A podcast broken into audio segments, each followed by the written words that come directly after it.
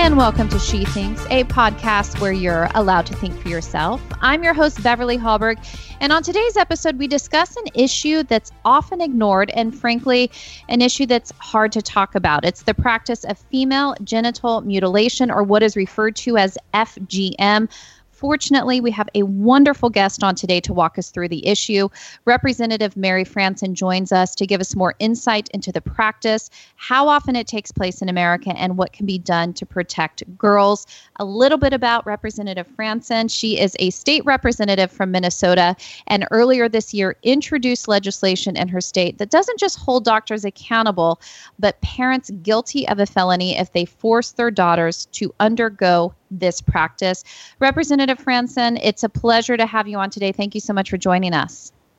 Well, thank you. It's a, it's an honor and a privilege to be on here as well uh, to talk about this very important human rights issue that um, the UN um, has even called on the international community to ramp up efforts to end this practice. Uh, so I'm excited to be able to educate those listening to this podcast about what exactly is female genital mutilation and why we as a society need to get involved and help little girls who are in danger. And before before we jump into the conversation, I do want everyone listening to the podcast know that the Independent Women's Forum does have a petition on the website, so IWF.org. And what this petition petition is is saying that the Violence Against Women Act it's been reauthorized several times, but it does not recognize FGM as a form of violence against women. So if you, like both um, Representative Franson and others fighting for this, if you agree that FGM and and banning that needs to be added, do go to IWF.org to sign the petition to show that we should demand a stronger violence against women act. So just wanted to let everybody know. But jumping into the conversation, something that's really stood out to me, um, Representative Franson, is that you've been a fierce advocate for girls in this area. It's a hard area to discuss, it's one that's not in the news very often. Let's first get into just some of the information on the practice itself. Well, sure. I'm just going to back up a little bit and explain why I got involved in um, this topic that not a lot of people are aware of. Um, so, this, uh, my movement to uh, protect the girls from being mutilated and hold their parents accountable actually started back in 2017. I have a friend that was asking me to do something more on this issue and to make it illegal. And eventually I looked into the Minnesota statute and uh, let him know that we have a statute on file. It's state statute 609.2245, which makes it a crime to perform the procedure. So let's say uh, it's a doctor, right? We all think, well, if somebody's going to perform it, it's a doctor that's doing it, and that would be a felony for them. It's a um, so it's a crime for them to practice it. So I said, you know what? We don't have to do anything. I'm thinking to myself, no doctor is going to do this since it is already illegal. Well, it was not very long after my response to him that uh, what hit the news was two young girls, uh, seven year olds, that were taken out of the state, out of the state of Minnesota, to Michigan. They were coerced by their moms, um, being told that they were going on a special girls' trip. And when I heard that, I was like, what is going on? Because never in my wildest dreams did I ever think parents would subject their children to this practice, but also find a person willing to break the law and hand their child over to someone for the sole purpose of her ever harming this individual um, and their children.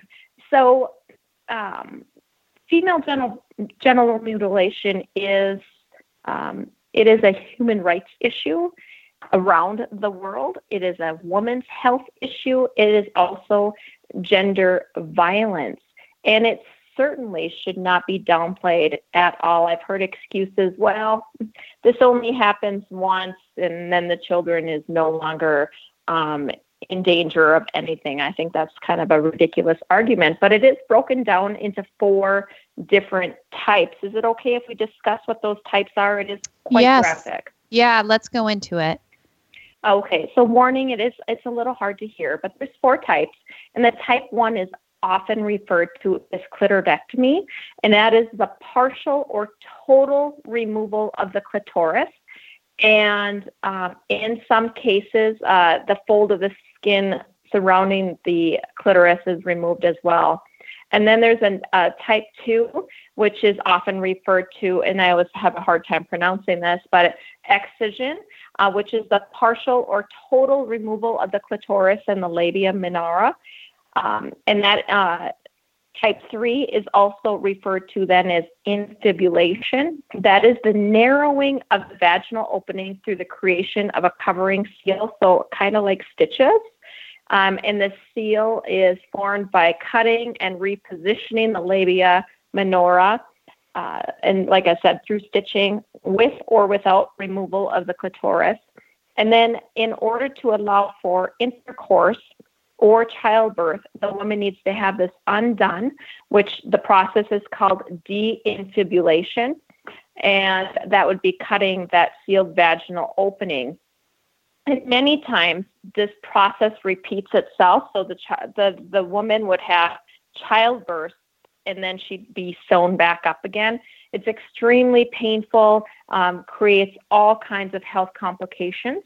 And then there's the type four, which also includes other harmful procedures to the female genitalia for non medical purposes.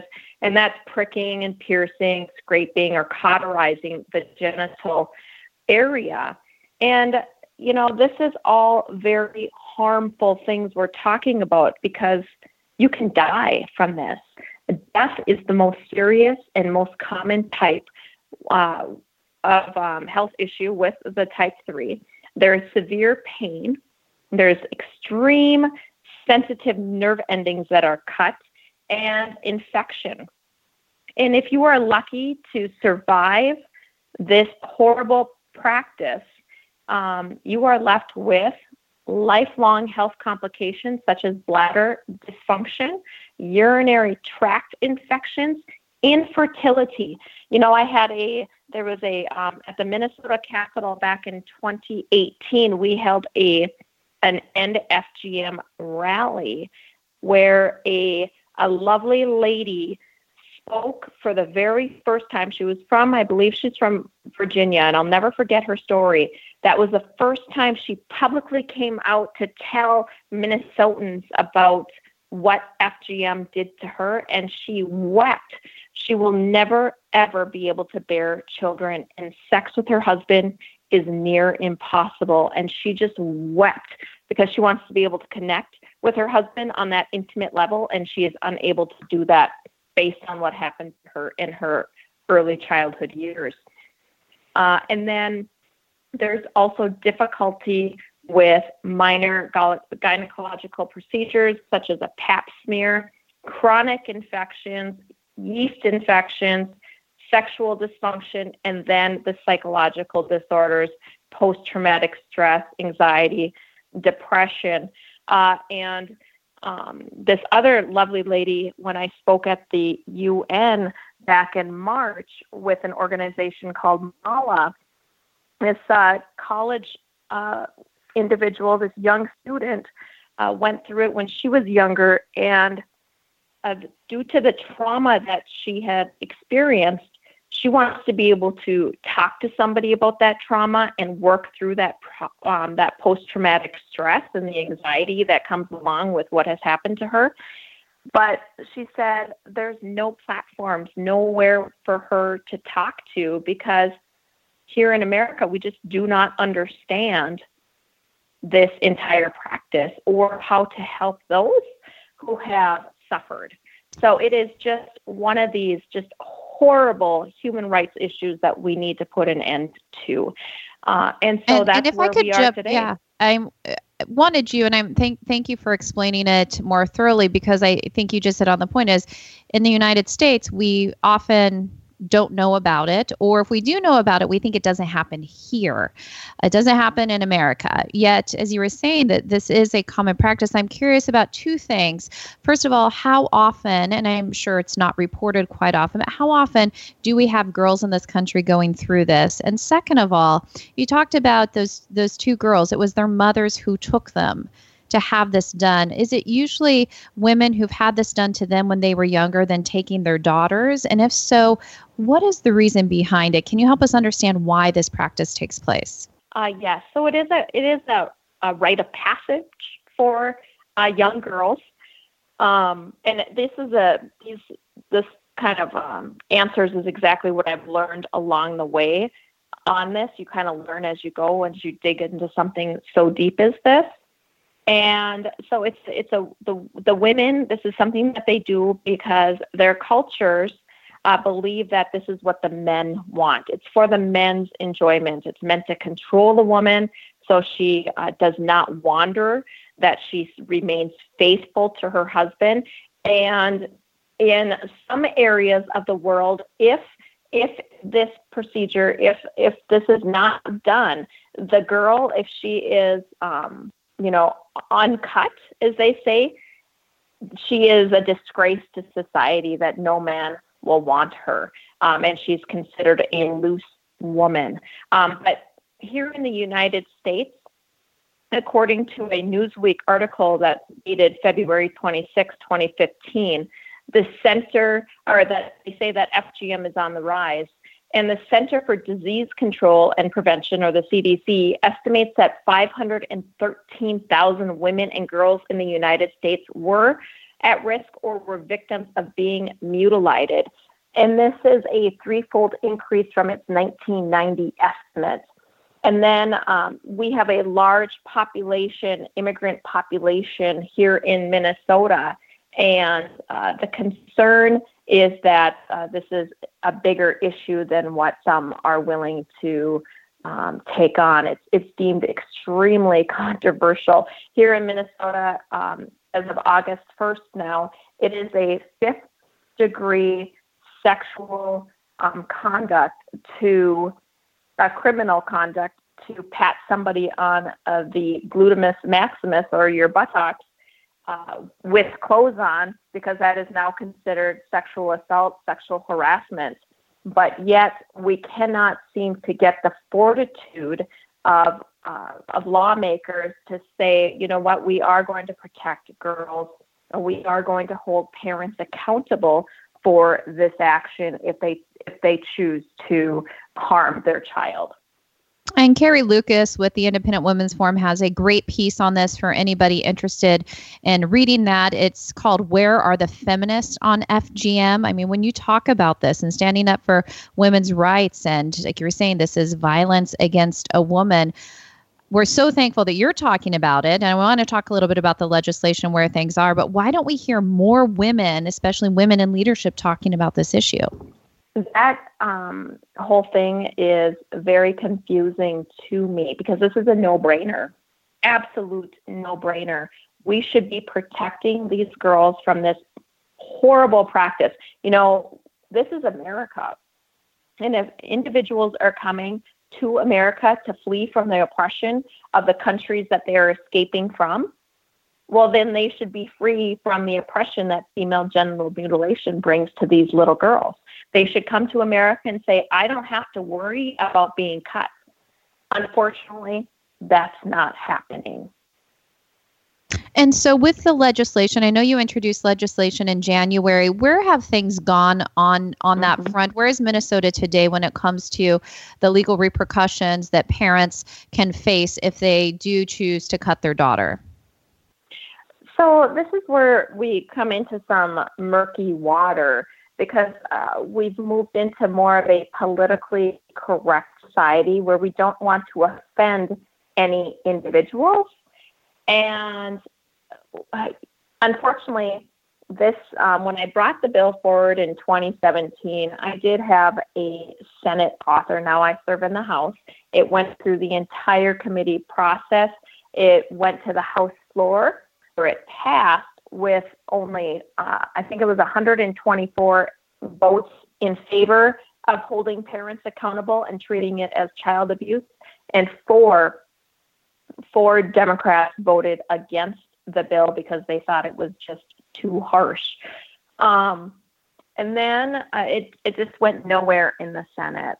Uh, the Senate uh, was controlled by Republicans, is still controlled by Republicans. They too thought my bill was too harsh. So then in 2018, uh, the Senate author, there was a Senate author for a totally different bill. It really did not um, do much of anything. My bill was very explicit in if this happens, there's termination of parental rights, and we are going to treat uh, this as um, a criminal act and protect those children, or there could be other children in danger in that home, and we want to make sure all those kids are are safe. Uh, so it went through the committee, and the bill author was called a racist and uh, Islamophobic, and sadly, that bill then just it went nowhere. It it passed the committee hearing um, and then went nowhere. It never made it to the Senate floor and never got another vote. So then we fast forward to this year, 2019. I reintroduce the piece of legislation, same language as before, but Republicans are now in the minority. Uh, so the House Republicans, that is. Uh, the Senate Republicans are still in the majority. Still to this day, I still do not have a Senate author for this. And in the House, um, it never ever got a hearing. So what I did is offered an amendment on the House floor where it was ruled out of order due to what they claimed would be a fiscal cost to the state of Minnesota. So we discussed on the House floor that my bill did not have a fiscal cost. So the uh, fiscal agency said, you know, they did not expect for any prosecution, so therefore there really would be, you know, no cost to the state. So we talked about that. Uh, but the Democrats were like, no, there's going to be a cost to the state. We can't have uh, we can't have this bill, and the debate was shut up. And so, at another uh, few weeks later, I offered another um, chance for a vote to continue on that discussion to amend it to a bill, and I dropped the felony to just a gross misdemeanor just to continue that conversation and still that and then and the amendment was voted down. It's it's very frustrating because if we were talking about a culture that decided, you know what, we just don't think that people should be smelling. Um, and so you see this child walking around the grocery store with no nose on, and you inquire, why is this child walking with no nose? And you find out, well, this is the practice you know, people are going to be appalled and they're going to say, you know what, this is child abuse. We cannot allow having kids having their noses cut off. This is wrong. And that's child abuse. And, you know, the authorities would step in and remove that child for being physically harmed by their parent, correct? Um, but yet, this specific body part, the female genital, um, genital uh, genitalia, is being totally treated differently.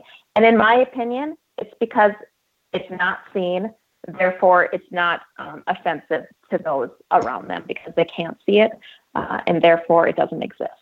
And even you talking about how difficult it has been and how much effort you have put in to try to move forward some legislation on this. And by the way, there are only 26 states that currently ban FGM. So I know you're trying to get it banned in, in Minnesota. But I want to play a clip that I think kind of illustrates the fear that people have. I think people are fearful of appearing culturally insensitive on this issue. This clip is from Congresswoman Representative Ilhan Omar. She was asked last week in Minnesota at, at an event about the issue of FGM. And I think her response is one of the reasons why people are hesitant to ask. Your second question is an appalling question because I, I always feel like there are bills that we vote on, um, bills we sponsor, um, many statements we put out, and then we're in um, in a panel like this, and the question is posed: Could you and Rashida do this? And it's like, how often should I make a schedule? Like, does this need to be on repeat every five minutes? Should I be like, so today I forgot to condemn Al Qaeda. Uh, so here's the Al Qaeda one. Today I forgot to condemn FGM. So here it goes. So, Representative Franson, as, as we hear that clip, I first of all do want to be clear that there is work that Congresswoman Omar has done on a, a federal level in relation to FGM. Um, but the reason I wanted to play that clip is I understand why people may be, may be fearful to delve into this because there seems to be a lot of pushback on it. What type of pushback have you received? I know it's been hard to get people to vote for this and to get this moving, but have you received a lot of pushback from individuals in Minnesota? Uh, yeah, actually, I have, um, including my colleagues on the other side of the aisle. Um, my House Republican caucus fully stands uh, with me. They they stand with protecting girls. They see that this this is gender violence. This is a human rights issue, and we need to make sure that we are standing up for all children in the state of Minnesota and that they all are worthy of uh, the dignity and respect. Um, so some of the pushback that I have received, I haven't really heard anything from my my DFL colleagues, but uh, there are some there are some there's a Somalian group called Isuroon, and that has been actively working against my legislation on um, on the the behind the scenes, if you will, and recently, oh gosh, I guess it was probably in March, March, Aprilish, a Fox News contacted me about this topic and then uh, contacted a group that was against my bill, which was the Isuroon group, where the uh, leader of that organization referred to me as a domestic terrorist for carrying this bill, for moving it forward because uh, apparently, I am targeting a specific group of individuals, but you know, nowhere in my bill does it say a specific group of individuals.